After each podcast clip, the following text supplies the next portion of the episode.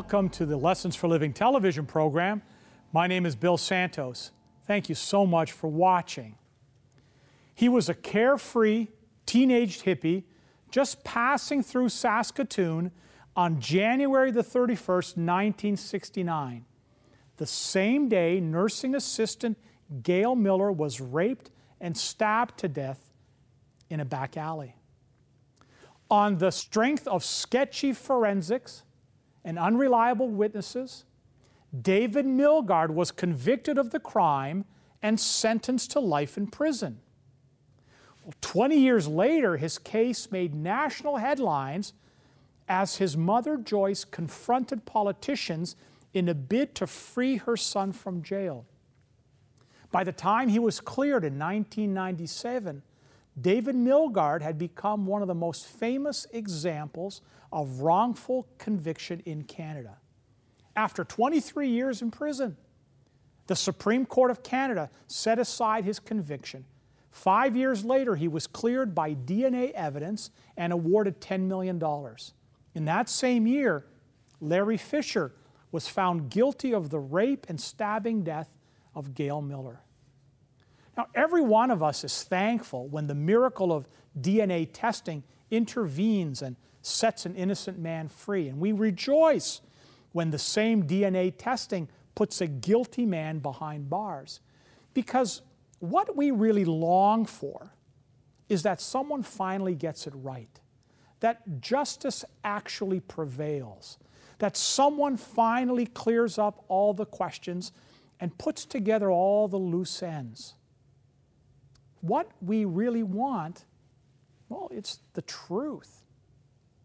So here's the big question Will there ever come a time when God will finally clear up all the questions about Him? Is, is God going to have His day in court so that all our doubts and all our questions, all of the questions that have been collected by the human race, are finally answered? You know, I'm sure we could all go on the internet and post our favorite stories about how unfair the world is. But instead of telling you some of mine, let me tell you one that took place, well, a few hundred years ago. It was in the mid 1700s in the French city of Toulouse, a time when the established church enjoyed almost absolute control. In those days, if if you decided to join the ranks of Luther and Calvin, there were a few things you couldn't do. You couldn't be, for example, a lawyer or a physician.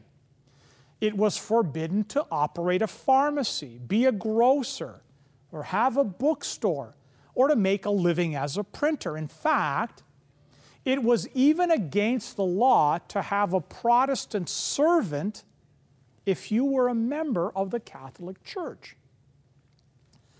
Now, during that time, a Frenchman named Jean Calas suffered two misfortunes in a row. First of all, his daughter decided to leave the Catholic faith and become a Protestant. And as if that wasn't bad enough, his son, despondent over some business failures, hanged himself. To make matters even worse, in that time when church and state were so intertwined, the city had a law stating that any person who committed suicide should be placed naked on a hurdle or sled, face down, and drawn thus through the streets and then hanged on a gallows. Can you imagine the shame for this grieving father? It would, it would be almost too much to bear. So you can understand what happened next. Desperate to preserve the tiniest spark of family dignity, he began quietly begging his relatives and his close friends to help him with a cover up. Please tell them, he said, please tell them my son died of natural causes. And so they did. Well, the problem was that the cure was worse than the disease. Rumors began to spread to the city that instead of a suicide, there had been a murder. Not only had his daughter apostatized to the Protestant religion, but his son had been considering it as well. So the father must have killed his own boy.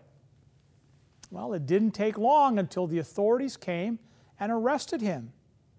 They threw him in prison, tortured him ruthlessly, and Jean Calas ended up dying in chains in the year 1761. His family, well, at least what was left of it, gathered up their possessions and fled to another town.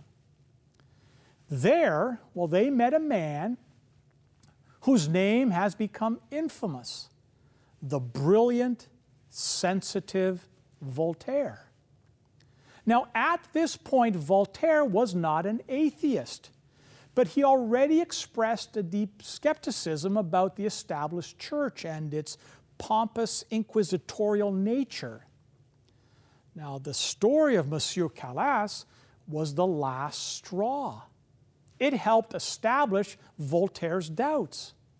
All his life, he believed that there was some guiding force or impersonal creative power out there somewhere.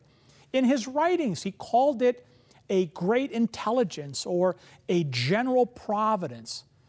But the abuses in the church robbed him of his faith.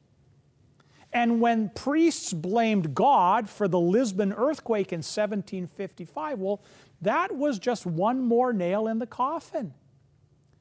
And really, what Voltaire needed was an opportunity to sit down at a table across from God and ask some direct questions.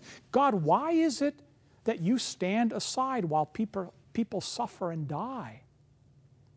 Why don't you seem to answer our prayers? God, when the church commits atrocities in your name, why don't you do something about it?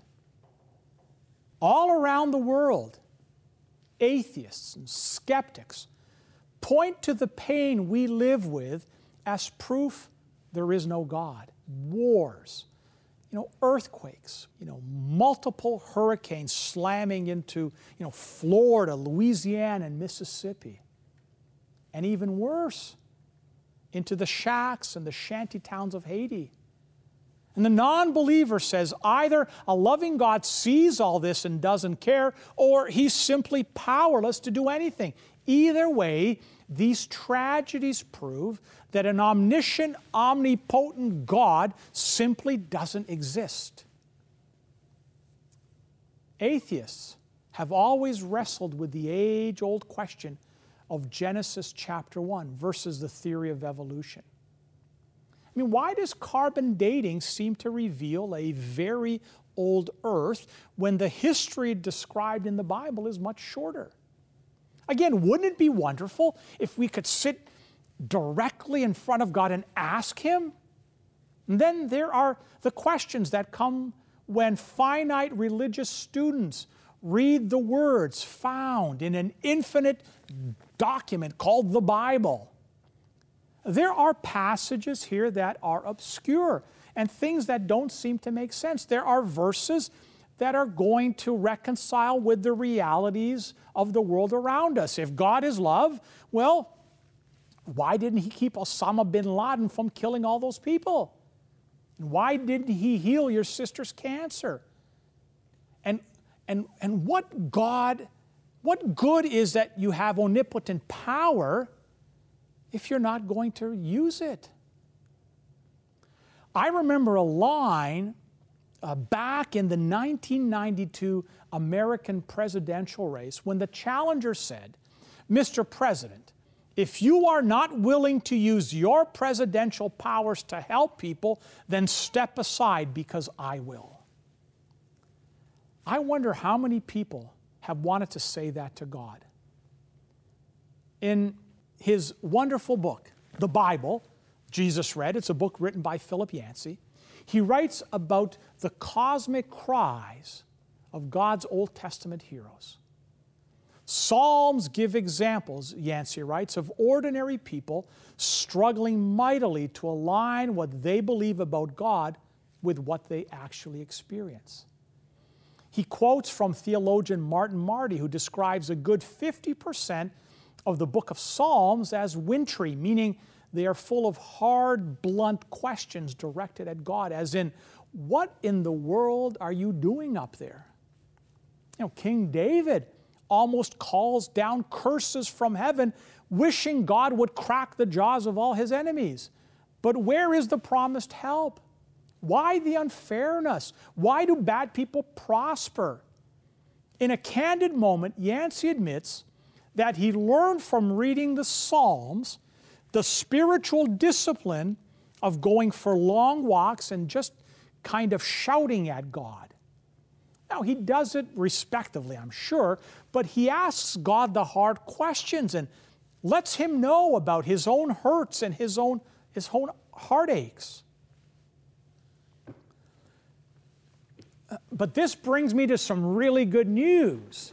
You see, even when we're shouting, even when we're doubting, God still loves us. It's not that He thinks our doubts are wonderful, it's just that He knows what we're made of. I mean, Jesus didn't love it when Thomas had doubts, but He still loved him. I'm sure Jesus would have rather had Thomas remember His promises and accept the sworn testimony like the other disciples, but He didn't. And at that moment, as Thomas struggles to believe, Jesus is very gentle with him. The news gets even better. According to the Bible, there is coming a time when God will step into the galactic courtroom and take the witness stand. And at that moment, God Himself will be judged. Just imagine. The Creator is willing to put Himself on trial, He is willing to be scrutinized by mere mortals. That takes us to the book of Revelation, where we find a startling description of last day events. The second coming of Jesus is announced in chapter 19, where it is written, uh, chapter Revelation chapter 19 and verse 11, Revelation 19 11, it says, I saw heaven standing open, and there before me was a white horse whose rider is called faithful and true. With justice he judges and makes war. See, the Bible calls Jesus faithful and true, and it says that the war he's been waging on sin and suffering is righteous. But he doesn't just expect you to take his word for it. When we finally get to heaven, the Bible says there will come a time when God will give us the rare privilege of asking all the questions. Listen to how it's put in Revelation chapter 20 and verse 12. And I saw the dead, great and small, standing before the throne, and books were opened. Another book was opened, which is the book of life. The dead were judged according to what they had done as recorded in the books. Now, let me unpack that for you a little bit. You know, without getting into all the details, this passage talks about a special moment when we will open the books and consider the names of those who are not there in the kingdom of heaven. And at that moment, God will answer all our questions I mean, why did it seem like he ignored our desperate prayer that day? Why did good people die on September 11th?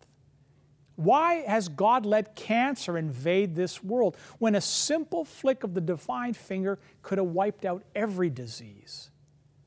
At that holy moment, God will answer every question, and the Bible says the books will be opened for a thousand years.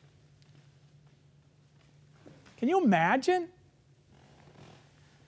God, at that centuries long press conference, graciously telling us why he did the things he did. You'll be able to ask the toughest questions. God, why did you let my friend die? And why is it that my husband didn't make it into heaven? Why do I have so much trouble in my life? And with a single gentle smile, God will open the books and you will be able to see it for yourself. You know, the apostle Paul writes in 1 Corinthians chapter 4 about the desire to judge things quickly and make hasty decisions.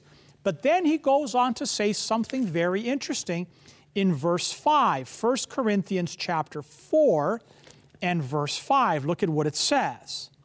Therefore, judge nothing before the appointed time. Wait till the Lord comes.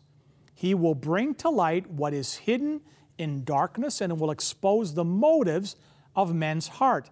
At that time, each will receive his praise from God. You see, Paul says that when Jesus comes, we are finally going to get the big picture. Not only will God answer all the questions, but all the dark secrets of this sin scarred world will be exposed to the light of day. Now, here is one more thing to consider. The key prophetic books, Daniel and Revelation, tell us that that great judgment takes place during the, during the thousand year period. It happens after Jesus comes, and that makes sense. You see, because there will be people, you see, who reject God at the very last moments of Earth's history. And so it would be inappropriate to look at their cases when there's still hope they might choose Christ.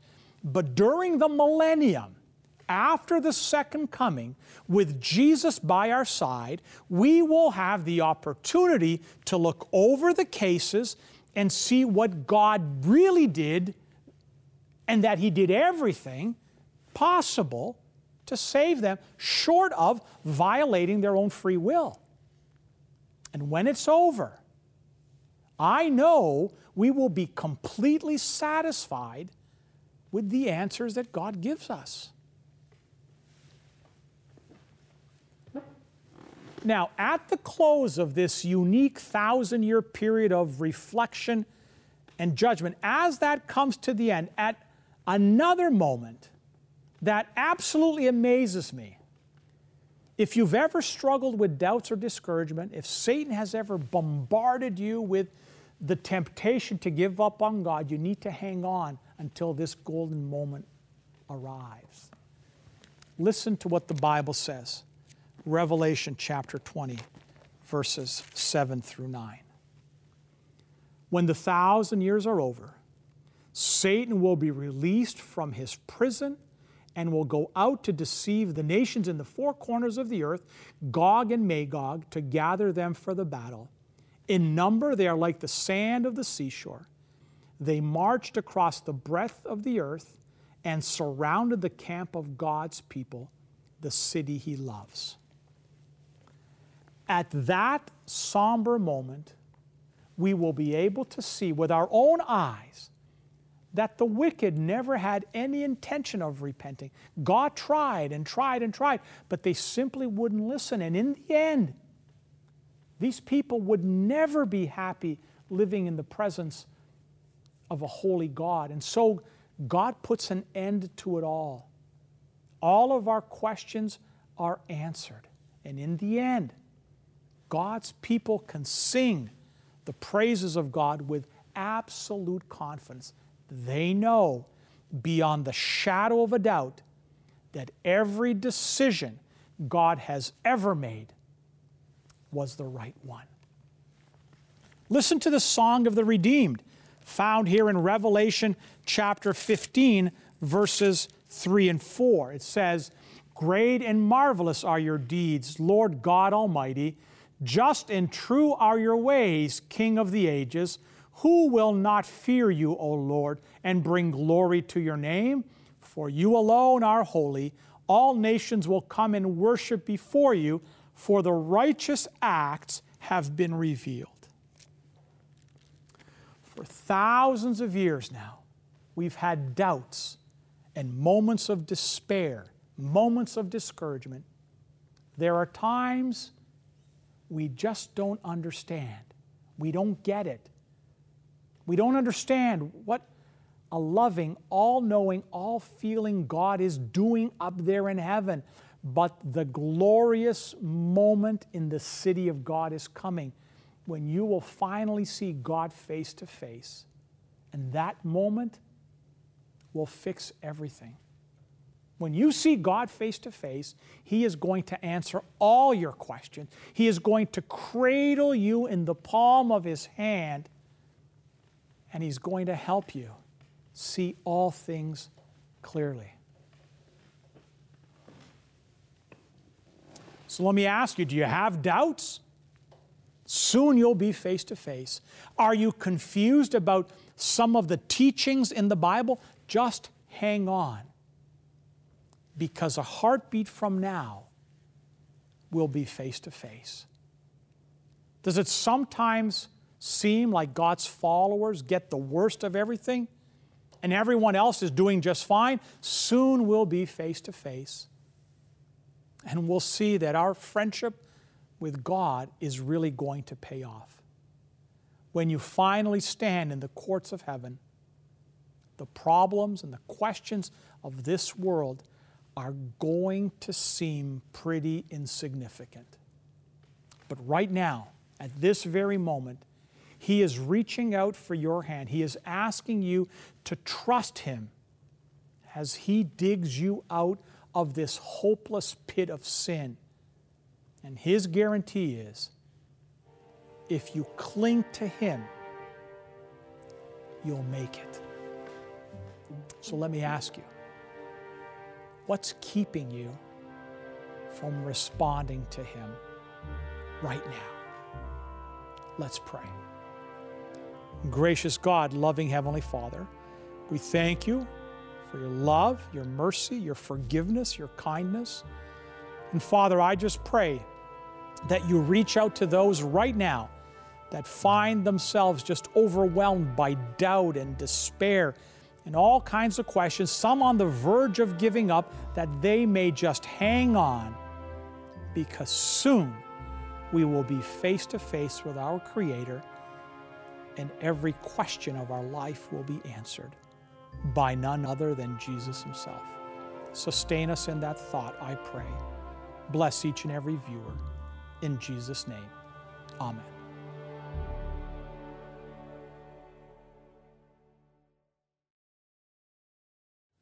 Well, we've come to that time in our program where we have our special offer. On each broadcast, we have a free offer for our viewers, something for your spiritual library. And today we have this little booklet called God Has a Home for You. You know what it talks about? us going to heaven, just like we just studied, uh, we talked about in our study, and spending that special time with God during those thousand years when God answers all our questions. And we'd love for you to have this book. And so, uh, just in a moment, we're going to show you some information that will uh, allow you to then request the book. Let me just say this before we, sh- we show you those, those details. Bef- uh, if you choose to call us and you get the answering service, what it means is we're getting more calls than we have volunteers. Don't panic.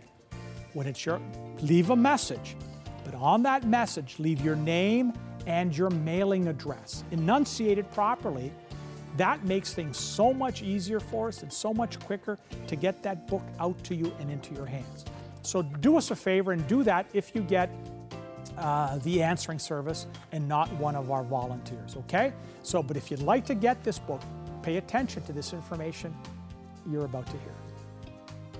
To receive today's free offer, you can log on to the Lessons for Living television website, www.l4ltv.com. That's the Lessons for Living television website, www.l4ltv.com. You can also write us at Post Office Box 27030, Simcoe Conlin Post Office, Oshawa, Ontario, L1G 0A3, and we would be happy to send the offer out to you. That's Post Office Box 27030, Simcoe Conlin Post Office, Oshawa, Ontario, L1G 0A3. If you live in Canada, this offer will be sent out to you free and postage paid. For viewers living outside of Canada, shipping charges will apply. If you wish, you could order this offer by calling our 1 800 number and speaking with one of our volunteers at 1 800 972 0337. 1 800 972 0337. Operators are standing by now. While on our website, you can leave a prayer request, and if impressed to do so, donate to help keep this ministry on the air. Thank you for your support. Well, we've come to the end of another Lessons for Living television program. Thank you so much for watching, and thank you for letting others know about our program. We want to increase, increase obviously, our viewership, and so uh, you can play a pivotal role in helping us do that. Uh, you can refer them to our website, l4ltv.com. This program and all of the previous programs are accessible through the website. While on the website, check out the other tabs. There's archived sermons, there are study groups if you're interested in joining a study group, uh, studying the Bible. If you want to do it individually, you know, by correspondence or online. If you can't find any resource there, write to me directly, bill at l4ltv.com, and I'll work with you to get that set up for you. You can also check out the tab that says Donate Today. And if you feel so impressed to make a donation to help keep the ministry on the air, you can do that. We will send you a receipt for income tax purposes because we are a charitable organization. Just on that item, you know, I get a lot of folks that suggest that our primary motivation for doing this is we're making all kinds of money. Trust me, not one penny that is committed to the ministry comes to me in the form of salary or any benefits. I pastor a church. I draw a salary from that. Every penny that comes into this ministry goes towards keeping the ministry afloat, paying for the airtime, paying for the gifts, paying for the studio time. So that's I wanted you to know that. That's very important. Remember our social media.